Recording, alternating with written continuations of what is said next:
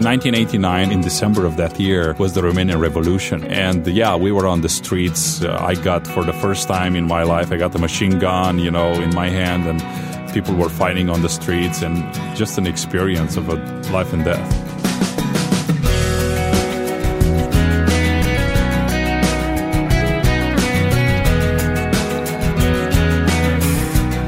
Welcome to this week's edition of First Person. I'm Wayne Shepherd, and today we'll meet a young man who pastors an exciting, growing church in the city of Arad, Romania.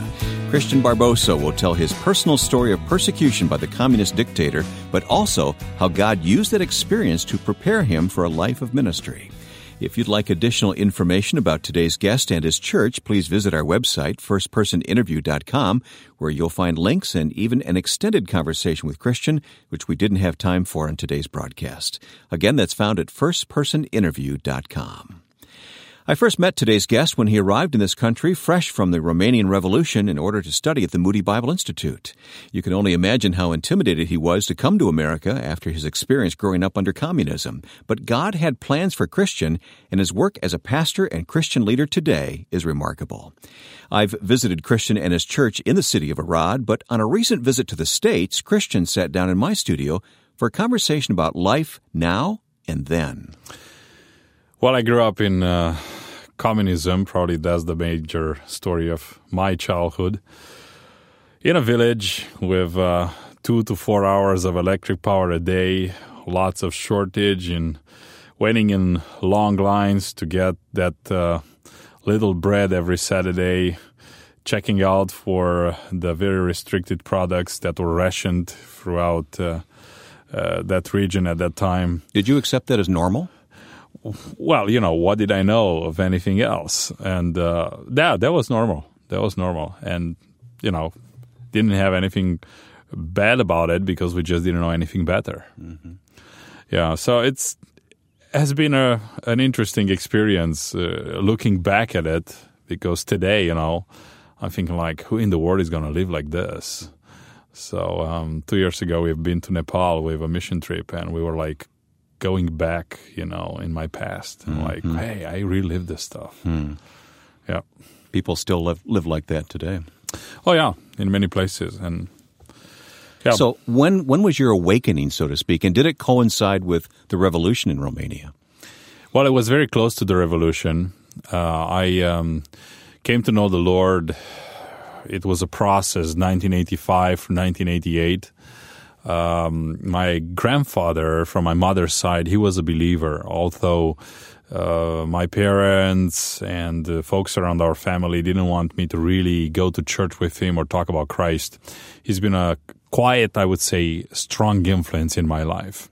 At the same time, uh, my only, my roommate in school, uh, the person that I was assigned to stay in the same desk with him for four years in high school, he was the only repenter or evangelical believer, pocăit in our class. And I was like, there's no way I'm going to stay with this guy, you know? That's what you call evangelicals, uh, repenters? Well, that's right. That's how they called us in Romania then. And uh, praise God, they still call us today.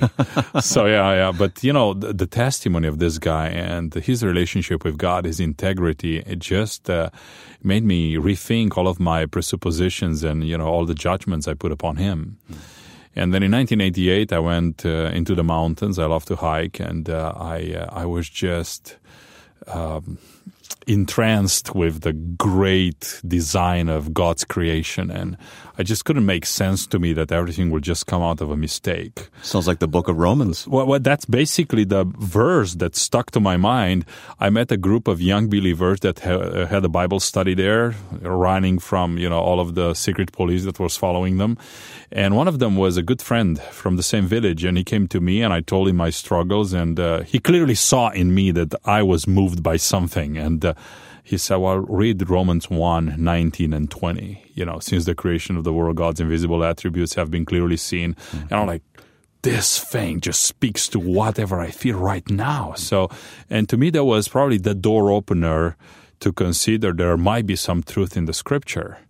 And from that time on, I start uh, coming closer to the church and, you know, through the back door of creation, coming to the front door of the cross. Mm-hmm. And uh, yeah, that was it. So you were a Christian when the revolution happened? Uh, yes, yes, I was a Christian. I actually, I was recruited in the army uh, at the age 18th in 20th of January 1989. The same day I remember when George Bush Sr. was elected as president of the United States. How about that? I know the same day, and. Uh, um, you know, I ended up was very cold that day. I ended up uh, on a huge platform with hundreds of you know, new people in there, you know, conscripts, right? That's right. Young and, men who were forced into yes, service. well, everybody was recruited, men of age eighteen, and uh, I thought I'm going to the Rangers because that's where uh, on my paper was written, but uh, uh they found out that I'm a Christian. And as usual in Romania, uh, if you're a Christian, especially a repenter, you always got some type of a twist to your story. So, um, meaning they twisted your life. So they uh, sent me to a militarized labor camp. Uh, it's called the Diribau. Munch, you know, many believers have been there, so I'm not uh, any hero on this. But uh, uh, it was a shocking experience for me because, you know, at the age of 18 to go there, I, I knew what that means because lots of people uh, coming out of years of being there two, three, four, five years, uh, they all came with horrible stories in their life. So, so you're like a, a prisoner? Well, uh, it wasn't like a gulag or or a prison per se. It was part of the military, but instead of treating you as a normal military unit, they will uh, just send you to do all kinds of dirty jobs morning through evening. All of the disciplined people, all of the disciplined officers were there too. So you had lots of criminals, thieves, people with uh, you know record like prison record in their lives, uh, others that were caught crossing the frontier, the border, you know, and some Christians too. Did you feel like God had abandoned you? Well, I'm telling you what, I mean, that, that was a major experience in just throwing me into the fire, a furnace. And you know, God, I mean, God was just incredible. You know, that colleague of mine that shared the same desk with me for four years in high school, that mm-hmm. was my major, I would say, young person influence in my life. We were in the 10th grade and we were dreaming, you know, wow, Cristian, we're going to go into the army. Wouldn't it be great to be together? So we had no clue, absolutely no clue. But that day, they start calling our names by the first letter of the last name. And because I am Barbosu, I was among the first. So after three or four hours staying there, just in the same position out in the cold, I heard his name being called. I'm like, oh, maybe there's just another guy. Yeah. And that guy was called. He was sent to the same battalion, to the same company, to the same platoon, to the same group.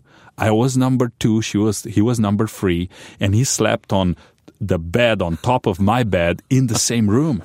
That means in a lot of chores that they will send us to do, I remember at night we were, you know, they had us wash the floor with uh, brick because there was no soap, and you know, just you know, spitting on us and hitting us and all of that. And I was crying like, Lord, where are you? I'm a new believer. I thought, you know, life is going to be different with you and all of that. And this guy were there by me, Cristian, you know, trust the Lord. You know, he will just pray over me. We'll go on the stairway. Nobody will see us. He will pray with me. I mean, you know, it was like the guardian angel was by me right there, you know. so, uh, yeah, truly. I mean, in the midst of all of that trial, I had this light of mine let it shine, you know. well, besides that, and that's a tremendous story, but besides that, how did you survive that experience? And how did God lead you? Well, I've been there for about four months. I should have been there for the whole track. Uh, I don't know, a year or two, depends how much they wanted us to be. Normally it was a year and four months, but um, anyhow, so after four months uh, in Romania under Ceausescu was a national festival called Cântarea Romania, the Romanian song where everybody from any part of society had to participate. Like so, a talent show kind of uh, thing? Uh, yeah, type of a deal. Mm-hmm. Like a pyramidal system type mm-hmm. of uh, who's getting on the top. And yeah. uh, American uh, Idol, Romanian Idol in this case. Romanian communist idol, you know.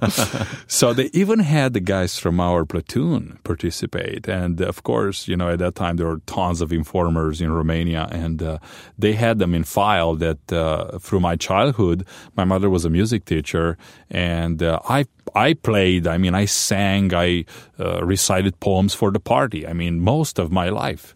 And they said, well, you, you had some experience in this. Why don't you just go and represent us doing something? So I was like, well, okay, you know, at least for one day I can get some clean clothes, maybe take a shower. We we had showers like every two weeks, Oh, one boy. pair of clothes, day and night, the same deal. You know, maybe I can eat some food. This not- could be your ticket out. you know, yeah. So at least for a day, you know. So that's right. I went there and I chose a poem, a patriotic poem, Decebal către popor, uh, one of the Romanian kings. I didn't want to praise the dictator because most of the songs will go in that direction. And uh, uh, by the grace of God, I was able to, uh, you know, go f- f- to the next level. And then in the next two weeks, they said, "Hey, you're going to be to the next." I said, "Oh, that's great! Another free meal, you know, good, clean, you know, clothes." And I'm so okay on. with this. Yeah, that's right. So uh, for about six months, by the grace of God, I got to the national level. I was among the free final, uh, uh, you know, people in the uh, major final show, and that's where uh, some of the guys that were in the leadership in, this communist organization realized that hey, they cannot just have me there recite this poem and introduce me coming from this militarized labor camp unit because that's where usually Yeah, you know sure. the garbage of society goes. You don't ever get anything good out coming out of nazareth you know? So i was like uh, well so suddenly they they start telling me you know we're going to move you. So we're going to move me. We're going to move you to the transylvanian ensemble of the army in uh, Oradea at that time and then inclusion. I'm like, what? So they promoted me and made me a sergeant, changed all my clothes, all of this stuff. And in the meantime, they said, well, there's about two or three months up to the time that this competition will have the final shot. And, you know, a lot of these communist leaders will be there. So we want to train you to make sure that we are not taking any risk. So here is my chance. I mean, to get out and, and just have a different life. God did provide a way out for Cristian Barbosu, and we'll continue the conversation coming up in a moment on First Person. Next week on First Person, our guest will be Odessa Settles from Nashville, Tennessee. You know, I grew up in a uh, segregated community, and I often uh, wanted to know why this was so. Just about everything that I choose to do in life, musically and uh, socially has something to do with that, with breaking down barriers. You'll meet this unique woman who has much to teach us about the African American struggle for freedom. That's next time on First Person. Let's get back to the conversation with our Romanian pastor friend Cristian Barbosu on First Person today. And uh, I asked Cristian about that competition that he once entered. Well, we had three different uh, uh, things that I had to do. I won one of them, and on the other two, I got second and third place. But the major thing for me was not just winning, but getting this personal training with this Romanian professional actor from the theater. Every day, the army, the communist army, will pay for me to go and be trained in public speaking and poems and so on.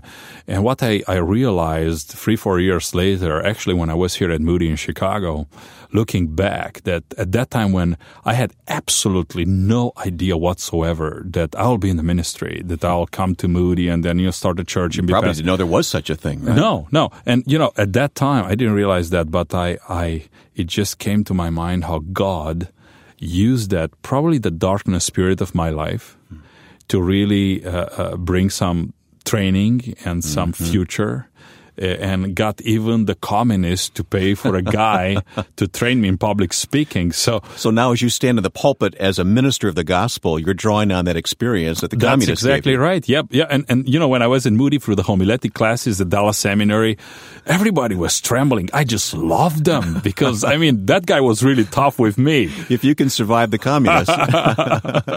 Yeah. So it, it was a good experience. All right, but you're still in the in a communist army under a dictator.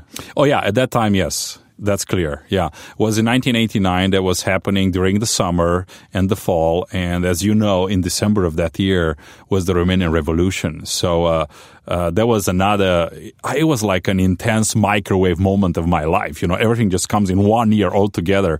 And yeah, we were on the streets. Uh, I got, for the first time in my life, I got a machine gun, you know, in my hand and people were fighting on the streets. And I mean, it's just a, just an experience Yeah. of a life and death. I've stood with you in Arad where people died. Yeah, that's true. That's true.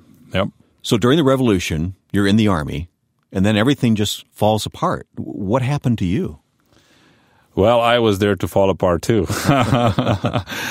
because, you know, I, I, had some plans in my life based on the old system. Now, what should I do with my life? Is the new freedom, you know, lots of opportunities. So, uh, obviously, the first thing I joined a church.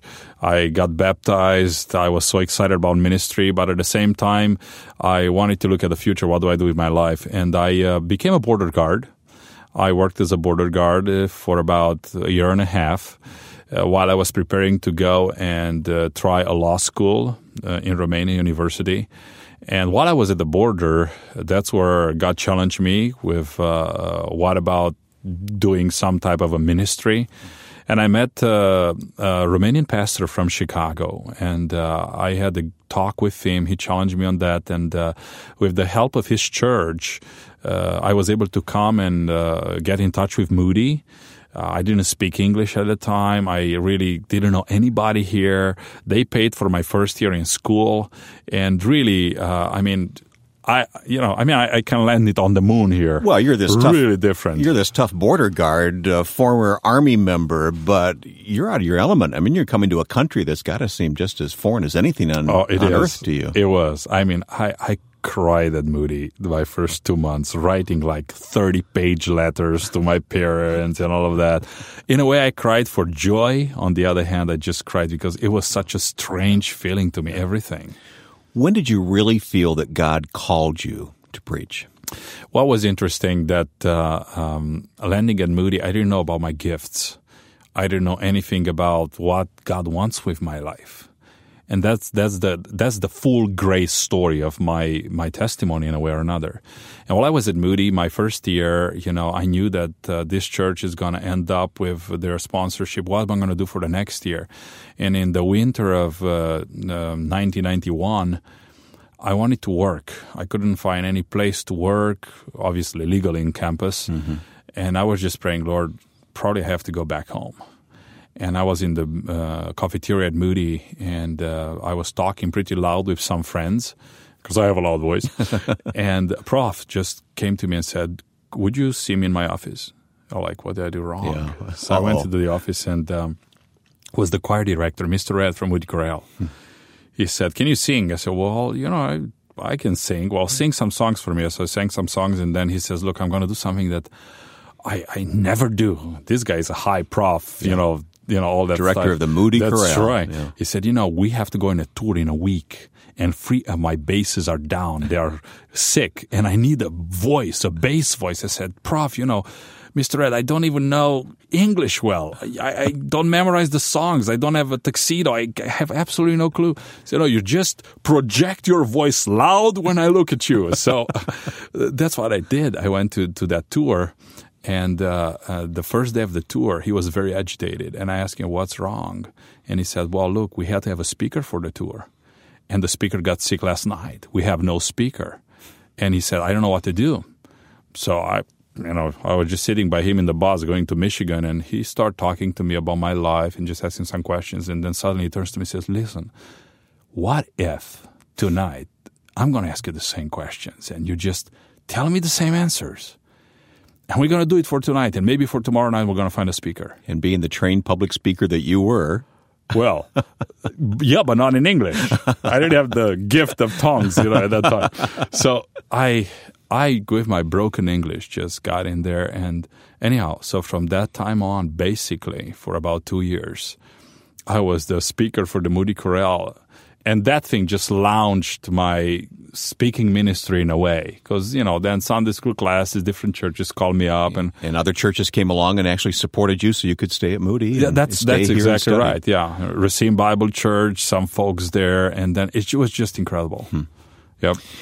But uh, you went on to dallas seminary. That's right. And uh, when did anne come into your life at the Moody Bridal Institute, of course. I was the president of the international students, and like only in the American movies you can say this. She was my secretary. Okay, so you know, I married my secretary too, so we have that in common. So we spent a lot of time together planning all kinds of activities and having good prayer time. And she came from the mission field in Africa for 10 years. Uh, she's from France and she really wanted to be a missionary. And I mean, the Lord just brought her in my life. Okay, the two of you get married. Yes. Does she know you're going to take her back to Romania? Right from the beginning, I had absolutely no, no discussion. I told her, look, sister, if you want to get serious about this stuff, I'm going back to Romania. You never wavered on that? No, no, no, no. God I don't. you. I don't know why. Because you know, I, I cannot say that I'm this patriotic type of a guy.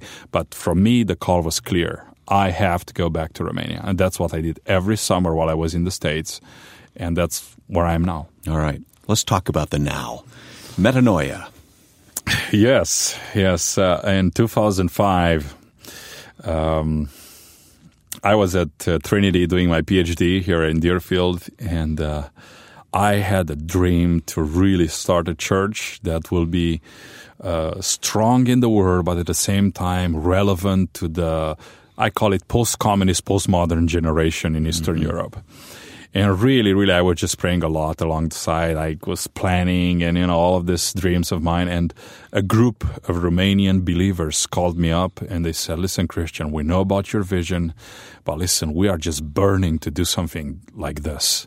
And why don't you just come and join us? I'm like, come on, guys, in the middle of my doctorate studies, you know, I don't have time to Get back to me later. that's right. And uh, so we put five months in fasting and prayer. Me with on here and they there. And after five months, it was so clear I have to be there. So we left in 2005 from here. And it took me seven years to finish my PhD, but I done, praise God. but in the meantime, uh, we started this church and uh, in Arad, in our city. Why call it metanoia? Well, because you know that's the heart of the gospel. We want to see transform lives. It means and, change. and transform lives come through repentance. And in the Greek, the word repentance means metanoia, the change of mind, the change of heart. And this is the core value of our church. Yeah, so that's why it's metanoia. Mhm. And God has blessed it. It's growing. It's an amazing story. Well, in the past five and a half years, we grow about 100 people a year. Uh, this summer, only about 40 people came to the Lord. Uh, about 35 are right now for the fall, uh, listed for baptism. Uh, yeah, we have about uh, 500 members and about another 100, uh, we call them friends. And, uh, you know, lots of prodigals coming back to the church. And it's just, uh, it's, I love it. I just love it. I've visited the church in Arad on a recent Sunday morning, and I've seen how many lives are being radically changed by the power of the gospel proclaimed in that land. I also watched a service online just recently where a number of new believers were baptized. You know, that day when Cristian came to the studio, we continued talking beyond our allotted radio time, and you can hear the rest of the conversation when you come to the website firstpersoninterview.com. Here's a sample as we talk about the church in Arad. It's indeed an amazing story because it's a story of grace. It's nothing to do with men. Uh, I never dreamed to see things happening at such a high uh, pace and such an intensity. You can hear that extended conversation on our website, firstpersoninterview.com. Of course, we've also placed a link there online for you to follow if you'd like to know more about Metanoia Church and God's work in Romania. It's all at firstpersoninterview.com. All of our past interviews are there to listen to as well. And by the way, we'll put pictures from the church in Romania on our Facebook page. You can find that at facebook.com forward slash first person interview. Well, next week, our guest will be Odessa Settles from Nashville, Tennessee. A unique story and a unique talent. You'll love meeting Odessa next week here on First Person. Now, with thanks to my friend and producer Joe Carlson, I'm Wayne Shepherd. I hope you'll join us next week at this same time for First Person.